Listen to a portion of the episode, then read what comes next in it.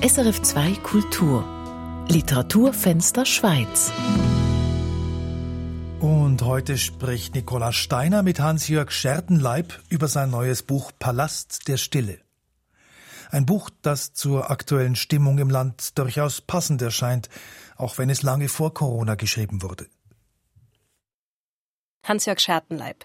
Die letzten Wochen waren bei uns allen geprägt vom verordneten Rückzug ins Private. Sie haben in diesem Frühjahr ein Buch vorgelegt, das von einem selbst gewählten Rückzug eines Mannes in die Einsamkeit erzählt. Die Flucht vor der Zivilisation ohne Computer und Internetzugang, einfach zurückgeworfen auf sich selbst. Was hat Sie an dieser Anlage gereizt? Na, das hat mich nicht erst bei diesem Buch Palast der Stille gereizt. Ich lebe das eigentlich schon seit 1996. Ich bin 1996 aus der Schweiz nach Irland ausgewandert. Und bereits dieser Schritt damals war ein Schritt in den Windschatten des Geschiebes und Getriebes äh, der Welt, des Literaturbetriebes, der Presselandschaft. Äh, die Liste ist endlos. Das Buch Palast der Stille spielt äh, auf Sprucehead Island in Amerika das war nochmal ein Schritt äh, weiter in die, wie soll ich das nennen, Einsamkeit, Abgeschiedenheit. Ausgangspunkt des Buches ist ein Klassiker der Weltliteratur, Walden von Henry David Thoreau, Mitte des 19. Jahrhunderts veröffentlicht, eines der ersten Bücher im Genre des Nature Writing, ein Gassenhauer, an dem man nicht mehr vorbeikommt, gerade jetzt. Vielleicht lesen Sie einfach mal wirklich den Einstieg in Ihren Palast der Stille, der sich eben auf Thoreau bezieht. Er steht mit seiner Frau an der Stelle, an der Henry David Thoreau die Blockhütte baute, die am 4. Juli 1845 bezog, um zwei Jahre, zwei Monate und zwei Tage in Einsamkeit und doch in der Nähe der Gesellschaft zu verbringen. Thoreaus tatsächliche Blockhütte existiert nicht mehr. Eine Steinplatte markiert den Ort, an dem sie mitten im Wald oberhalb des Sees stand. Das ist der Ausgangspunkt. Das Buch Palast der Stille verselbstständigt sich dann natürlich von diesem Walden von Henry David Thoreau. Aber trotzdem, was kann uns denn diese Geschichte von Thoreau heute noch sagen? Sie haben sie ja ganz bewusst als Ausgangspunkt genommen. Aber wirklich nur als Ausgangspunkt. Ich habe Walden äh, als junger Mensch gelesen, äh, als Lehrling. Es ist auch nicht mein Lieblingsbuch von Thoreau. Da gibt es ganz andere Bücher. Dieses Katan, äh, dann seine Kanu-Touren durch die Wälder von Maine, die haben mich viel, viel eher begleitet während der Schreibarbeit an Palast der Stelle. Ähm, hat vielleicht damit zu tun, dass ich befürchtete, dass ich äh, angesprochen werde dann, wenn das Buch publiziert sein wird, auf Walden. das haben Sie schon vorweggenommen. Ja, weil es eben wirklich nur eine Art, das jetzt ein sehr despektierliches Wort, eine Art Trampolin ist, dieses Buch, um in meinen eigenen Text zu gelangen. Nee, das ist unpräzise formuliert, damit die Leserschaft in den Text äh, hineinspringen kann. Für mich selbst wäre der Umweg über Concord in Massachusetts als Autor eigentlich nicht nötig gewesen. Sie gehen dann in Ihrer Geschichte im Palast der Stille nach Maine, wo mhm. Sie auch tatsächlich selber lange Zeit gelebt haben und weitestgehend auch noch heute leben. Sie blicken in dem Buch zurück auf Ihre Kindheit und Jugend. Sie machen sich auf die Suche nach dem Moment in Ihrem Leben, das Sie zum Schriftsteller machte. Und Eben, ich spreche Sie jetzt schon direkt an und obwohl der Erzähler ja nicht gleich Hans-Jörg Schertenleib ist, das sind Sie selbst, von dem Sie da erzählen. Wer ist man selbst? Das ist eine hochinteressante Frage. Es klingt vielleicht fast äh, kokett, wenn ich das so, diesen Ball so zurückspiele. Aber genau darum ging's mir. Also heißt das, äh, wenn man eine Geschichte erzählt, die, die relativ nahe am eigenen Leben, das lässt sich ja überprüfen, wenn man eine öffentliche Person ist, verläuft, heißt das dann, dass es ein autobiografischer Text ist automatisch? Was heißt das für Sie? Das heißt es für mich eben gar nicht unbedingt. Ja, also ich habe die Möglichkeit bekommen, indem ich so nahe an meinem eigenen Leben entlang erzählt habe, über mein eigenes Leben nachzudenken. Und das äh, war ein heilsamer, oftmals auch erschreckender Prozess. Und das ist genau das, was ich äh, schreibenderweise erreichen möchte. Also ich möchte schreibenderweise dahin gehen, wo es weh tut. Äh, Im Fußball, ich bin ein begeisterter Fußballfan. Da gibt es diesen Begriff auch. Es gibt Spieler, die gehen dahin, wo es weh tut. Und das will ich vom, vom Schreiben auch. Übrigens auch als Leser. Mich langweilen Bücher, die nicht einen Kern haben, in dem ein Feuer lodert. Und jetzt bin ich 38 Jahre lang Schriftsteller. Ich glaube, dieses Feuer, das kommt nur zum Lodern, wenn ein Text auf gemachten Erfahrungen steht. Ich vertraue Literatur nicht mehr wirklich, die völlig fiktiv funktioniert. So es das denn überhaupt gibt. Ich habe allerdings oftmals bei der Lektüre dieses Gefühl, wo, oder ich bin auf der Suche nach diesem Feuer, das ich erwähnt wo, wo, wo brennt's da? Was will der Autor, was will die Autorin herausfinden? Und wo hat es Ihnen denn jetzt in diesem Buch richtig wehgetan? Na, wieso habe ich mich von den Menschen derart abgewandt, schon als junger Mensch? Das ja. ist ja heutzutage, also ich meine, wenn Sie heute sagen, ich bin vier Wochen alleine gewesen in einem Haus, dann ist die Reaktion immer die gleiche. Du brauchst Hilfe willst du die Adresse meines Psychiaters? Also das wird immer gleichgesetzt mit Defekt, dir fehlt was. Das war auch schon mal anders. Es gab äh, Zeiten, da wurden Eremiten, die waren hoch angesehen. Heute wird das immer gleich mit Defekt, mit Krankheit verbunden. Und äh, das hat mich natürlich schon umgetrieben. Warum ist das bei mir schon seit vielen, vielen Jahren so, dass ich mich abgewendet habe von den Menschen? Vielleicht ist das sogar der Hauptgrund, weshalb ich Schriftsteller geworden bin. So wie ich den Beruf verstehe, heißt das nämlich, man sitzt Tag ein, Tag aus, alleine in einem kleinen Zimmer und beschäftigt sich mit Sprache. Genau, also man könnte sagen, auf der einen Seite zieht sich der Rückzug als roter Faden durch ihr Leben, Hans-Jörg Schertenleib. Auf der mhm. anderen Seite könnte man auch sagen, die Flucht zieht sich durch ihr Leben wie ein roter Faden. Sie sind nach Irland geflohen, sie sind in die USA, nach Maine gegangen. Ja, das kann man auch anders sehen. Ich bin auch irgendwo angekommen. Ist, ist das immer eine Flucht, wenn man einen Ort verlässt? Das würde ja heißen, die Schweiz war der Grund, dass ich gegangen bin. Das Man könnte das, es heißen. Es kann aber auch heißen, dass Irland der Grund äh, war, 1996 dahin zu gehen und für 22 Jahre da zu bleiben, dann 2016 nach Amerika zu gehen, das lag vielleicht viel eher am Ort, an dem ich angekommen bin. Auf der einen Seite könnte es eine Flucht sein, auf der anderen Seite auch die Erfüllung einer Sehnsucht. Sie werden wohin gezogen. Das genau. ist genau das, was ich meinte, ja. Und äh, also ich habe Mühe damit, äh, immer zu definieren, weshalb ich weggegangen bin, indem ich behaupte, ich bin vor etwas geflohen. Das gefällt mir eigentlich nicht als Grund. Mhm. Sie bezeichnen sich in dem Buch selber auch als grüblerischer Einzelgänger. Was hat Sie zu diesem grüblerischen Einzelgänger gemacht?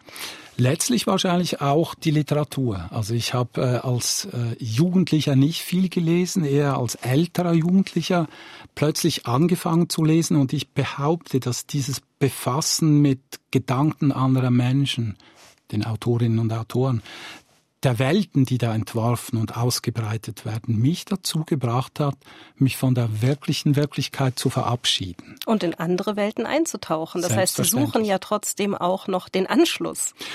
Das ist wichtig. Schön, dass Sie das erwähnen. Äh, äh, ganz bestimmt. Also es ist ja nicht so, dass es nur über den äh, Rückzug funktioniert. Ich bin auch jemand, der sich reibt. Also ich muss mich an der Wirklichkeit, an der Welt reiben. Das heißt, in Maine bin ich sehr wohl angekommen. Also ich habe da mit vielen Menschen zu tun, wenn ich nicht am Arbeiten bin. Ja. Mich interessiert trotzdem nochmal dieser Grund des Rückzugs, das auslösende Moment für den Rückzug. Wir haben eine weitere Passage aus Ihrem Buch Palast der Stille ausgewählt, die sich auch darum dreht, warum der Ich-Erzähler sich zurückzieht. Er will nicht länger effizient sein, strebsam, zwanghaft optimistisch und erfolgsorientiert will nicht länger eingeschätzt und beurteilt werden, will nicht länger freundlich sein, um einen Frieden zu bewahren, dem er nicht traut. Das Kriegsbeil der Meinungen hat er für immer begraben, wie er hofft. Er ist in seinem sechzigsten Jahr und er sinkt, sinkt. Bleibt er in der Schweiz, geht er unter. Er ist am Ende. Ich bin am Ende. Also stehe ich am Anfang. Ja, was ist das für eine Angst vor dem Untergang? Das sind ja wieder diese beiden Pole, über die wir gerade gesprochen haben. Auf der einen Seite eine, ein Fluchtimpuls und auf der anderen Seite aber auch ein Anfang, etwas Hoffnungsvolles. Die Ansprüche, die an einem gestellt werden, wenn man äh, sein Leben damit verbringt, äh, Bücher zu schreiben. Also damit, die öffentliche Person des Autors. Ja, letztlich ist es das, ja. Und davon wollte ich mich erneut befreien, glaube ich. Das ist das, was mich immer mehr nach unten gezogen hat. Wenn man nicht zu den Autoren gehört, äh, die über Vernetzung und über Kontakte funktionieren, sondern den Beruf wirklich definieren als ich setze, ich wiederhole mich, ich setze in meinem Zimmer Tag ein, Tag aus und tue meine Arbeit und kümmere mich nicht um Vernetzung, dann passieren Dinge, die unangenehm sind. Also man wird dauernd daran erinnern, dass man sich anders zu verhalten hätte. Und das passiert mir in Maine, in diesem kleinen Häuschen am Waldrand mit Blick aufs Meer überhaupt nicht. Da gibt's keinen Literaturbetrieb, da gibt's auch keine Ansprüche, da gibt's höchstens meine eigenen Ansprüche. Funktioniert der Text so? Ist dieser Satz jetzt so, wie er sein muss, meiner Meinung nach? Und ich denke dann gar nicht drüber nach. Ähm, was denkt die Leserschaft oder vorher sogar noch äh, die Kritikerschaft über diesen einen Satz. Also ich bin wirklich vollends konzentriert auf diesen, auf diesen Text oder um es noch kleiner zu machen, auf den Satz, ähm, an dem ich sitze. Also zurückgeworfen auf sich selbst, wie ich das eingangs auch gesagt habe. Welche Qualität sehen Sie denn ganz persönlich in dieser Einsamkeit, in diesem Rückzug, in dieser Stille, die Sie da auch umgibt in dem Buch? Konzentration, dass man wirklich konzentriert ist, dass man nicht abgelenkt ist die, durch die tausenderlei Dinge, die dauernd an einem herangetragen werden, äh, sei es über die Medien. Also ich habe, äh, wir haben in, in, in äh, Maine noch nicht mal Internet, ja, und auch keinen Fernseher, auch kein Radio. Wenn ich Musik höre, und ich höre immer Musik, dann ist es die Musik, die ich auswähle. Also es ist eine absolute Konzentration auf das, mit dem ich beschäftigt bin. Und das muss nicht mal zwingenderweise Schreiben sein. Das kann auch sein, mit meiner Katze reden mhm. oder in der Wiese liegen, aber dann eben wirklich in der Wiese liegen und nichts anderes tun, als den Himmel zu betrachten. Müßiggang, selbstverständlich, ja, aber wer hat, wer hat eigentlich behauptet, dass Müßiggang schlecht ist? Ich liebe den Müßiggang. Ich möchte gerne, dass viel mehr Menschen Müßiggang betreiben. Also auf eine Art auch ein Lob der Langeweile, das Sie uns da vorlegen? Ich liebe die Langeweile, ja. Ich finde es furchtbar, dass Menschen heute so schnell gelangweilt sind. Ich finde Langeweile nichts Schlimmes. Ich glaube auch, ich selbst bin ein Langweiler. Jetzt sind ja viele Menschen bei uns in den letzten Wochen sehr zurückgeworfen auf sich selbst. Gibt es nicht auch genug von der Stille, genug von der Einsamkeit? Fällt einem da nicht auch manchmal die Decke auf dem Kopf? Ich will das ja auch überhaupt nicht als, äh, als Allheilmittel äh, oder überhaupt als gangbaren Weg für andere Menschen bezeichnen. Es ist einfach für mich der richtige Weg. Und das hat auch eine Weile gedauert, äh, bis ich das herausgefunden habe. Ja, ich, ich begreife sehr wohl, dass vielen Menschen die Decke auf den Kopf fällt, wie Sie es formuliert haben. Mir passiert das nicht, ja. Das will ich aber überhaupt nicht werten. Das ist halt einfach so, ja. Und was ist der Unterschied beispielsweise zur Meditation? Ich könnte mich ja auch unter den Küchentisch setzen und meditieren und wäre auch ganz konzentriert, ganz im Augenblick, ganz bei mir. Das ist mir zu, äh, zu sehr in mich hineinfallen. Also für mich ist die Welt drumherum, äh, deswegen das Bild vorhin, den Himmel betrachten, Tiere betrachten. Also ich bin zum Vogelbetrachter geworden in Maine. Das war ich vorher überhaupt nicht, ja. Also ich habe die Naturphänomene viel eher zur Kenntnis genommen als sogar in Irland offen gestanden. Hat damit zu tun, dass es in Maine wirklich vier Jahreszeiten gibt. Ja, es gibt ganz harte kalte Winter mit viel Schnee, dann gibt's Sommer mit 36 Grad. Und dieses Wechselspiel der Natur so nahe miterleben zu dürfen, das ist ein Geschenk. Ihr Buch Palast der Stille Hans-Jörg Schertenleib spielt ja wirklich mitten im Winter. Der mhm. Schnee spielt eine zentrale Rolle und wir sind jetzt auch eben bei diesem sehr wichtigen Aspekt der Natur angekommen in unserem Gespräch. Neben der Stille und der Einsamkeit ist die Nähe zur Natur ganz zentral. Die Bäume, das Geräusch des Windes, die Geräusche der verschiedenen Tiere des Waldes, Vögel, Rehe, Schneehasen. Sie haben als Erzähler keine Menschen um sich, nur die Katze. Smilla ist ihr Name, lustigerweise auch ähm, mit der Assoziation zum Schnee und eben diesen Schnee, der draußen fällt. Sie haben mir in Ihrem letzten Mail geschrieben, heute bin ich kaum zu erreichen, Zeit im Wald. Was bedeutet denn der Wald für Sie? Na, das ist eine Kindheitserinnerung. Also ich war oft im Wald. Ich bin am Rand von Zürich aufgewachsen, sehr nahe am Wald. Äh, habe den Wald in Irland vermisst. In, äh, ich habe ja im Nordwesten von Irland gelebt. Da gibt's kaum Wald. Der wurde abgeholzt von den Briten für ihre Schiffsflotten. Und das hat mir wirklich am meisten gefehlt aus der Schweiz. Nicht die Berge, sondern die Wälder. Bäume. Diese, diese riesen grünen Gewölbe, in denen man verschwinden kann und sich selbst auch wieder finden, so man denn will. verstecken. Oder verstecken, genau, ja. Ja, was bedeutet denn die Natur für den Menschen? Wo, was findet der Mensch in der Natur, was er vielleicht eben in der Großstadt nicht finden kann? Wird er da auch zurückgeworfen auf sich selbst oder kommt er in den Kontakt mit anderen Stimmen, den Stimmen der Tiere, der, dem, dem, dem Geräusch des Windes, wie Sie es auch in Ihrem Palast der Stille so schön beschreiben? Also ich kann nicht für die anderen Menschen sprechen, ich kann nur von mir selbst äh, reden, ja. Ja, ich lerne mich da auch von einer anderen Seite kennen und ich habe das muss ich ganz, äh, das ist ganz wichtig, dass das gesagt wird. Ich habe keinen äh, äh, sentimentalen Blick auf die Natur. Das wäre völlig dumm in Maine. Also mit diesen Winterstürmen, die da äh, immer wieder übers, übers Land brausen, äh, ich habe keinen sentimentalen Blick. Ich weiß, dass die Natur gnadenlos ist, dass sie keine, keine Rücksicht nimmt äh, auf Schwäche, um es mal so zu formulieren, äh, und sich äh, in diesem Umfeld zu bewegen, das gibt mir als Autor mehr, als wenn ich mich durch Stadtlandschaften bewege. In den letzten Jahren hat die Gattung des Nature Writing ja einen regelrechten Hype erlebt. Das ist die essayistische oder poetische Betrachtung über das Wesen der Natur, eine Reflexion. Steht dieses Buch in Ihren Augen in dieser Tradition? Nein, tut's nicht, weil in meinen Büchern, wenn man meine Arbeit kennt, das sind ja jetzt mittlerweile 25 Bücher, hat Natur von Anfang an eine zentrale Rolle gespielt. Ich habe Außenwelt immer dazu äh, gebraucht, um Innenwelt abzubilden. Also dieses romantische Erzählprinzip, das war bei mir immer da.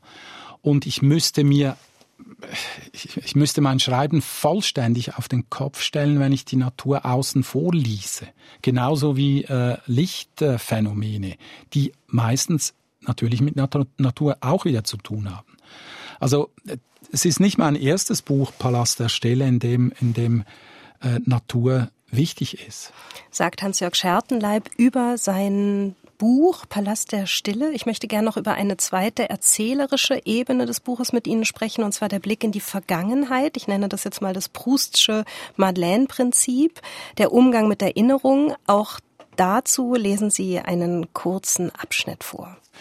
In meinem Alter löst nahezu alles, was ich sehe, höre, rieche, was ich erlebe, eine Erinnerung aus. Ich habe es aufgegeben, mich dagegen zu wehren. Was soll es ändern oder gar helfen, die Gegenwart nicht mit der Vergangenheit abzugleichen und beides gegeneinander abzuwägen? Und die Zukunft? An die Zukunft denke ich nicht mehr. Ich habe sogar aufgehört, mich deswegen zu wundern.